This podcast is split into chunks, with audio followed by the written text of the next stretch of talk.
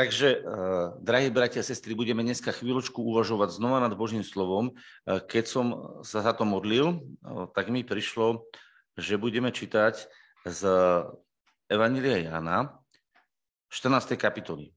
A chcem povedať, aby sme si dobre pozreli, uvedomili kontext, lebo toto miesto je mnohokrát vykladané mimo kontextu a preto sa vrátime trošičku do 13. kapitoly, malinko, a koniec 13. kapitoly hovorí takúto vec. Že vraj, pán predpoveda zradu od 21. verša, 13. kapitola, že ho zradia a potom povedal v eh, 13. kapitole, 31. verš, a keď vyšiel, povedal Ježiš, teraz je oslávený syn človeka a Boh je oslavený v ňom. Ak je Boh oslavený v ňom, aj Boh ho oslaví sám sebe a hneď ho oslaví. Nie o 100 roku, hneď ho oslaví. On išiel na smrť, rozumiete? A hneď ho oslaví. Deti, ešte krátku chvíľu som s vami. Budete ma hľadať. A ako som povedal Židom, že tam, kam ja idem, aj uh, ja idem, vy nemôžete prísť. I teraz i vám hovorím, nové prikázanie vám dávam, aby ste sa milovali navzájom. Vidíte kontext, o čom sa bavíme? To je smrť. Tu sa hovorí o smrti Kristovej o jeho prechode z tohto fyzického sveta do, do duchovného sveta, od smrti a vzkriesenia. A teraz? A Šimon Petr povedal, pane, kam ideš? Ježiš mu povedal, kam idem, nemôžeš teraz za mnou ísť, ale neskôršie za mnou pôjdeš. Tu sa hovorí o smrti. Aj Peter zomrel. Chápete, čo sa stalo? Vidíte to jasne? A teraz budeme v kontexte toho čítať, čo hovorí 14. kapitola. V kontexte toho, čo je tam napísané. Budeme čítať. Nech sa nelaká vaše srdce. Veríte v Boha? Verte aj vo mňa. To je ináč veľmi vážna vec, lebo keby pán Ježiš nebol mm, Bohom zjaveným v tele, nikdy by nemohol takúto vec povedať. Lebo jediná viera, jediné presvedčenie nádej bola smerovaná vždycky len k Bohu. Lebo písmo hovorí, že prekliatý je ten človek, ktorý sa nadieje na človeka. A tu sa Ježiš prezentuje celkom inak ako niekto, kto je z Boha. Niekto, kto je Boh zjavený v tele. Prečo to takto hovorím? Pretože v tej kapitole to je ďalej vysvetlené, presne tak, ako vám to hovorím. A preto pán hovorí, pozrite sa na mňa, dívajte sa na mňa, lebo až keď sa dobre budete dívať na mňa, dostanete správne presvedčenie o tom, aký je Boží pohľad na vás a aký je Boží plán pre vás. Ak sa dobre nedívaš na to, kto je Ježiš a čo robil v evaníliách a čo robilo sa v skutkoch, ak to dobre nevidíš, tak dobre nevidíš svoj vlastný plán pre život. Pretože v čase učeníkov, keď prišli za pánom Ježišom a mal 12 učeníkov, koľko z 12 učeníkov uzdravovalo? Všetkých 12. Koľko z učeníkov 12 kázalo? Všetkých 12. Koľko robilo divotvorné veci? Všetkých 12. Kde bola výnimka? To je obraz. Církev má byť plná jeho života. A teraz hovorí takúto vec. Nech sa nelaká vaše srdce. Prečo sa naše srdce laká? Lebo prichádzajú ťažkosti. Oni cítili, že im hovoril o smrti, že sa ide niečo tra- ťažké stať. A oni hovorili, jak to bude, čo sa bude diať, ako sa to bude diať. Není mnohokrát v našom živote, keď sa ide diať nejaká vec nadprirodzená, že čo, ako sa to bude, kde... Pán hovorí, nech sa nelaká tvoje srdce. Veríš Boha? Veríš, že Boh je všemocný? Tak veraj vo mňa, že som to vykonal. Veraj vo mňa, že je to už hotové. Už je to hotové. Len to príjmi a podriať sa tomu. Nech sa nelaká vaše srdce. Veríte v Boha, verte aj vo mňa. A teraz to, čo je častokrát vykladané rôznym divným spôsobom, a nie v kontexte, ale v kontexte hovorí, v dome môjho otca je mnoho príbytkov. Keby nebolo tak, povedal by som vám to. Pretože vám idem prihotoviť miesto, nie príbytky. Lebo to už sú tam.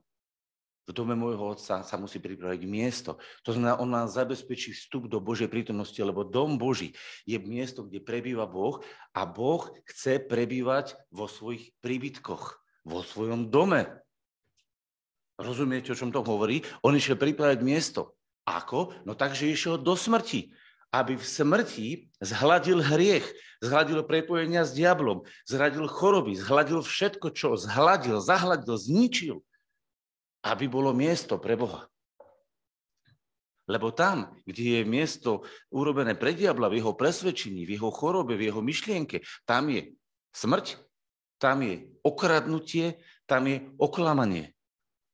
A toto prišiel Ježiš vyhodiť z nášho života, aby urobil miesto pre Boha. Rozumiete, kde to miesto prišlo urobiť?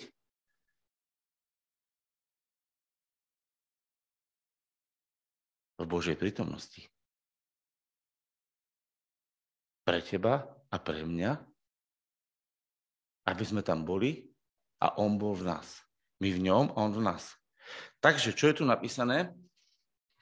V dome môjho otca je mnoho príbytkov. Keby nebolo tak, povedal by som vám to, pretože vám idem prihotoviť miesto. A keď odídem a prihotovím vám miesto, prídem zase. To znamená, keď zomrel a vypratal všetky tie zlé veci, ktoré mali v živote prekažku a ktoré boli vlastne tou prekážkou, tým, tým uh, ak by som to nazval, aké slovo, pani, použiť, ktoré boli tou, to, tou zábranou, aby tam Boh mohol prebývať. Ak ich vyhodí, tú zábranu, tak Boh tam môže prebývať.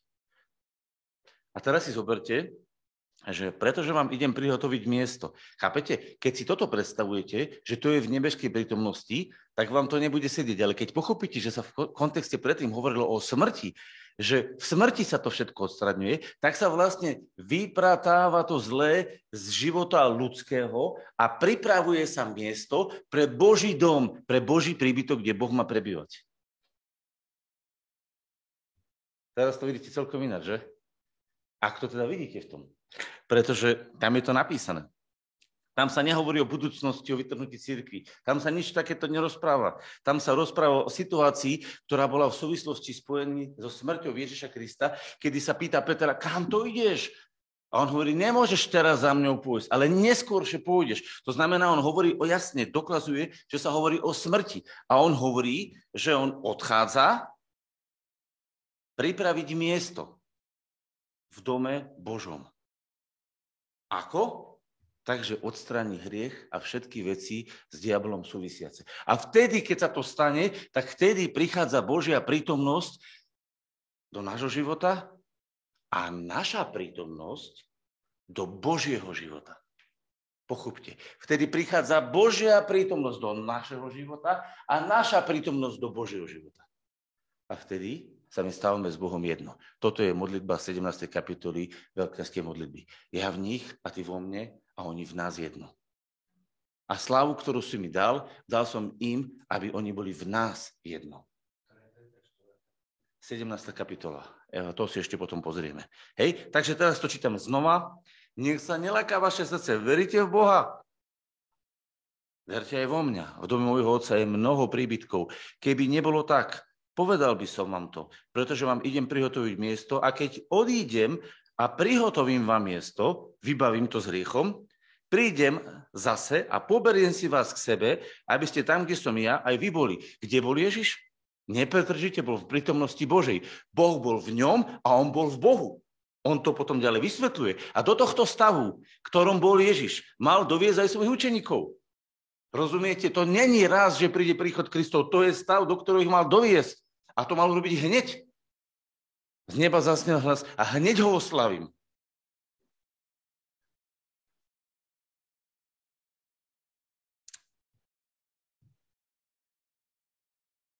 Odídem a prihotovím vám miesto, prídem zase a poberiem si vás sebe, aby ste tam, kde som aj ja, aj vy boli. A kam ja idem, viete, aj cestu viete. A to možno povedal, páne, nevieme, kam ideš. To je kontext, to bola jedna chvíľa. Nevieme, kam ideš. A ako môžeme vedieť cestu? A Ježiš mu povedal, ja som cesta, i pravda, i život. Nikto nepríde k Otcovi len cez mňa. Keby ste boli mňa poznali, boli by ste poznali aj môjho Otca. Ale odteraz ste už videli, už ho znáte, aj ste ho videli. Na tomu povedal Filip, páne, ukáž nám Otca a bude nám dosť. A teraz zastaneme.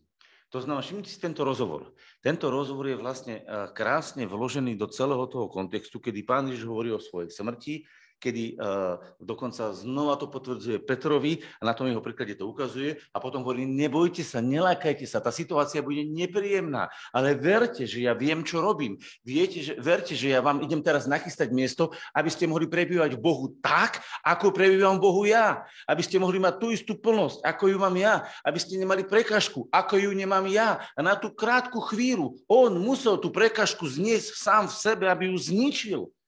Rozumiete? Toto je kontext. A potom to prichádza, tak ako sa to stane? A hovorí, Ježiš hovorí, ja som tá cesta. Filip, ja som tá cesta. Preto je Ježiš cesta Boha do nášho života. A naša cesta do Božieho života. Opakujem, Ježiš je Božia cesta do nášho života a naša cesta do Božieho života. Vidíte to? Je vám to teraz viditeľné z toho?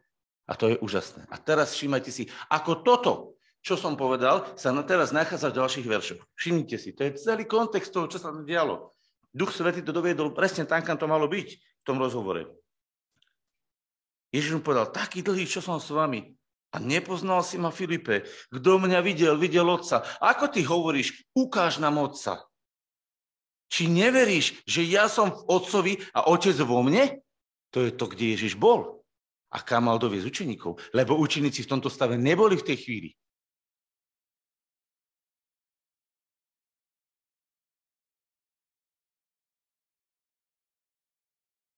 Či neveríš, že ja som Otcovi Otec vo mne? Slova, ktoré vám ja hovorím, nehovorím sám od seba, ale Otec, ktorý prebýva o mne, On činí tie skutky. Verte mi, že ja som v Otcovi a Otec vo mne. Ak nie, ak to nemôžete pochopiť, pre sami tie skutky mi verte. Aké to boli skutky? No to, že Boh sa cez neho vylieval, kriesil mŕtvych, uzdravoval chorých, prejavoval sa nadprirodzené veci. Oni hovorili, to nie je možné, čo sa v tomto človeku deje. To bolo nebo, ktoré prúdilo cez neho, lebo on bol v nebi. Viete, jedno slovo hovorí, že syn človeka, ktorý je v nebi. Ján 3. kapitola hovorí, on je v nebi lebo v svojom duchu bol prepojený s nebom tak, že nebolo jediné prekažky.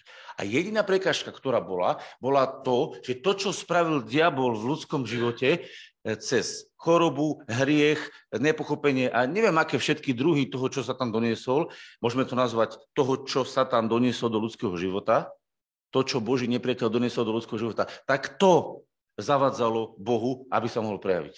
Iba to lebo na začiatku bol stvorený človek na Boží obraz. A jediné, čo mu začalo prekážať, je to, čo tam donesol na začiatku had. Obrazne had. Chápete? Nič mu nevadí.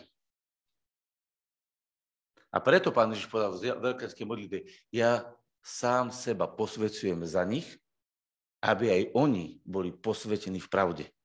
Aby to porozumeli. A teraz čo hovorí? Ameň, ameň. A teraz hovorí pán Ježiš potom všetkom, keď už to bolo na tých učeníkoch dosť, lebo viete, on im povedal také veci, že on im sa to pretačalo v tej hlave, hovorí, to čo nám tento tu rozpráva, to nechápali. A pán Ježiš hovorí, pravdu, pravdu, skutočne, skutočne vám hovorím. Ako keby chcel zdôrazniť. Všimnite si, pán Ježiš to všade nepoužíva, hovorí, ameň, ameň vám hovorím, že ten, kto verí vo mňa, ten, kto to príjme, čo som teraz povedal. Skutky, ktoré ja činím, bude aj on činiť. Prečo? Prečo? Lebo ja idem k svojmu otcovi. To znamená, ja budem skriesený. Vôjdem do Božej prítomnosti ako, ako hlava, ktorá je v, ne, v Božej prítomnosti za vás. Aby ste vy boli Božou prítomnosťou na zemi.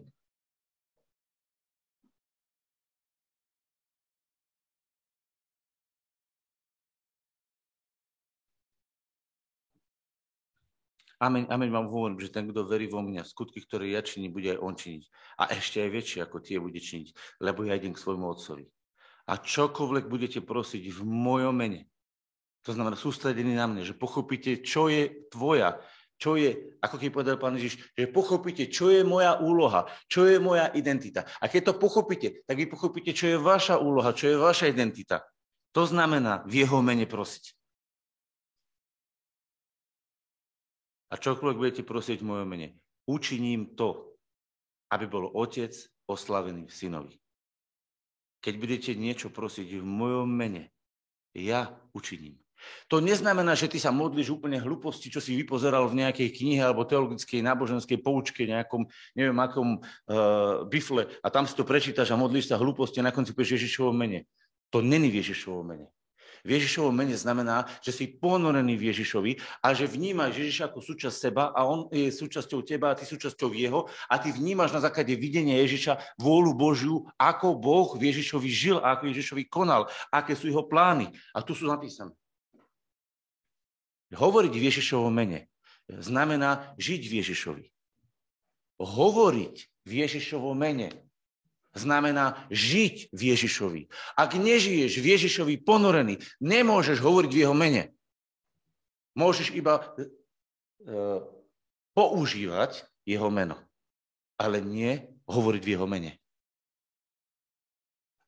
Zastaňte chvíľu, čo som povedal.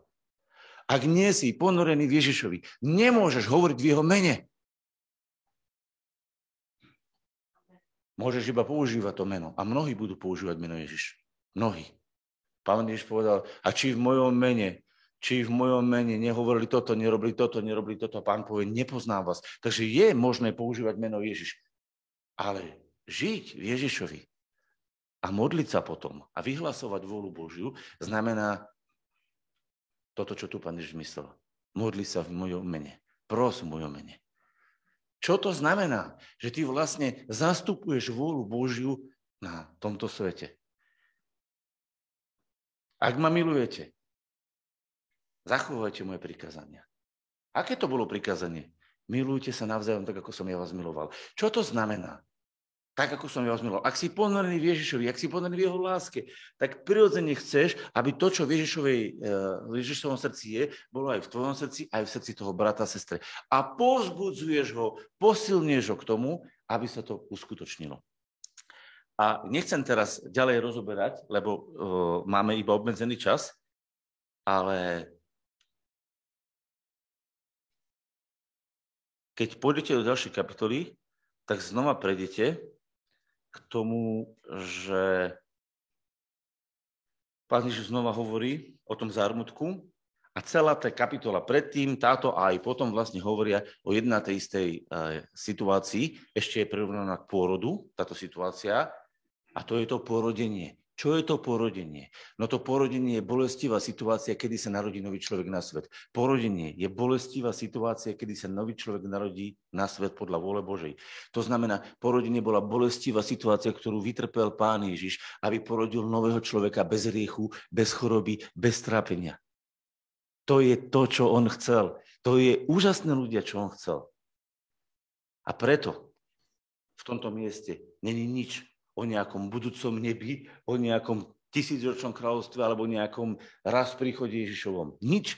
To sa nemá s tým spoločné. On to tam vôbec ani nerozpráva. To ani nebol kontext toho všetkého. To sa týkalo toho, čo sa malo udieť. Vidíte ten kontext a preto každý teolog, ktorý si to povrchne prečíta a začne vykladať a vkladať do toho verša, že sa týka o Ježišov príchod a o nejakých príbytkoch a niečo, tak si prečítal korintenský list o 100 rokov neskôr napísaných a tam tým korinským listom šprcha a snaží sa tam vtločiť svoju vlastnú teológiu. To by nikdy učeníci nemohli pochopiť že oni teraz tam majú vložiť si, o, o 100 rokov napísal list Korintianom, že naše príbytky sú v nebi a teraz si tam majú napasovať do toho Evangeliana. To môže urobiť len teológ, lebo má dve knihy, ktoré má v sebe zlepené, po 100 rokoch rozdielne napísané a, a teraz si to on svojou hlavou zobral a vložil si veršik do druhého a poskladal si to ako skladačku. Ale učeníci to nemohli pochopiť, lebo on o tom nerozprával s nimi. To nebol kontext toho, čo im rozprával. Ján zaznamenal ten rozhovor, ktorý s nimi on rozprával. A v tom rozhovore nebolo nič z tejto teológie, ktorá vznikla takýmto neskorým eh, podivným spôsobom. Nazvem to podivným. A takto sa mnoho razy skladajú biblické verše, že, že to až podivné, čo sa potom z Biblie vytvorí. Preto som povedal, Musíme čítať veci kontextu. A ak ste čítali kontext, ak vám to nie je dosť, klaknite si z modlitbu a čítajte znova kontext, znova kontext. Čítajte 13, 14, 15 a čítajte znova 13, 14, 15 a uvidíte, že sa vôbec nehovorí o príchode Kristovom, ale o jeho smrti a jeho utrpení, kedy sa má zbaviť človek hriechu. Obeťou Ježiša Krista. A potom, keď toto nastane, tak sa ti otvára nebeská prítomnosť, z ktorej môžeš všetky krásne nebeské veci doniesť na zemi. Lebo to je vôľa Božia v Kristi Ježišovi. A preto hovorí, bude sa to, bude, budú to väčšie veci, pretože viete si predstaviť, keď sa tých prieduchov a tí ľudia to pochopia a si ich pootvárajú tisíce a desať tisíce, koľko sa môže udiať naraz veci na zemi, Jak je to dôležité, aby všetkých 12 učeníkov tomu rozumelo. A nie len Ježiš sám, pretože Ježiš sa prišiel namnožiť. Prišiel sa rozmnožiť v ľudskom živote. Život má jednu základnú charakteristiku. Viete akú? Že sa množí. Viete, po čom poznáte, že rastlinka je živá? Že rastie. Viete, čom poznáte, že babetko je živé? Že rastie. Všetko, čo je živé, rastie. Obnovuje sa. A ja verím, že to, čo som nám dneska chcel ukázať, je uh, toto videnie. My potrebujeme vidieť, že sa nemáme obávať toho, ako sa bude Božia moc manifestovať. Nemáme sa obávať toho, ako sa bude ona manifestovať, lebo to je na nej. Našou úlohou je dôverovať v Ježiša. Dôverovať, že on to vykoná. Rozumiete? Oni išli do ťažkej situácie, kedy nevedeli, čo sa to bude diať. Cítili, že niečo obrovské, niečo strašné sa ide diať. A to bolo najslávnejšie Bože dielo, ktoré sa diať. A oni mali z toho obavy. A on hovorí, teraz vám hovorím, nebojte sa toho. Boh vie, čo ide urobiť. A ja to za neho vykonám. A tak sa to aj stalo. Boh v Kristovi dokonal svoje vlastné dielo, jeho rukami. A preto učeníkov hovorí, nebojte sa. Ja viem, čo mám robiť. Vy sa len postavte, podriate sa môjmu menu, pokorte sa podo mňa a v mojom mene vyhlaste, urobte to, čo som vás poslal urobiť. A to je to, čo mám robiť aj tento rok. Až dokiaľ nepríde. Vo svojej sláve. A vtedy sa celé to spasenie dokoná. Amen. Môžeš to zastaviť, Tomáš? A budeme sa modliť. I presne 12. Amen.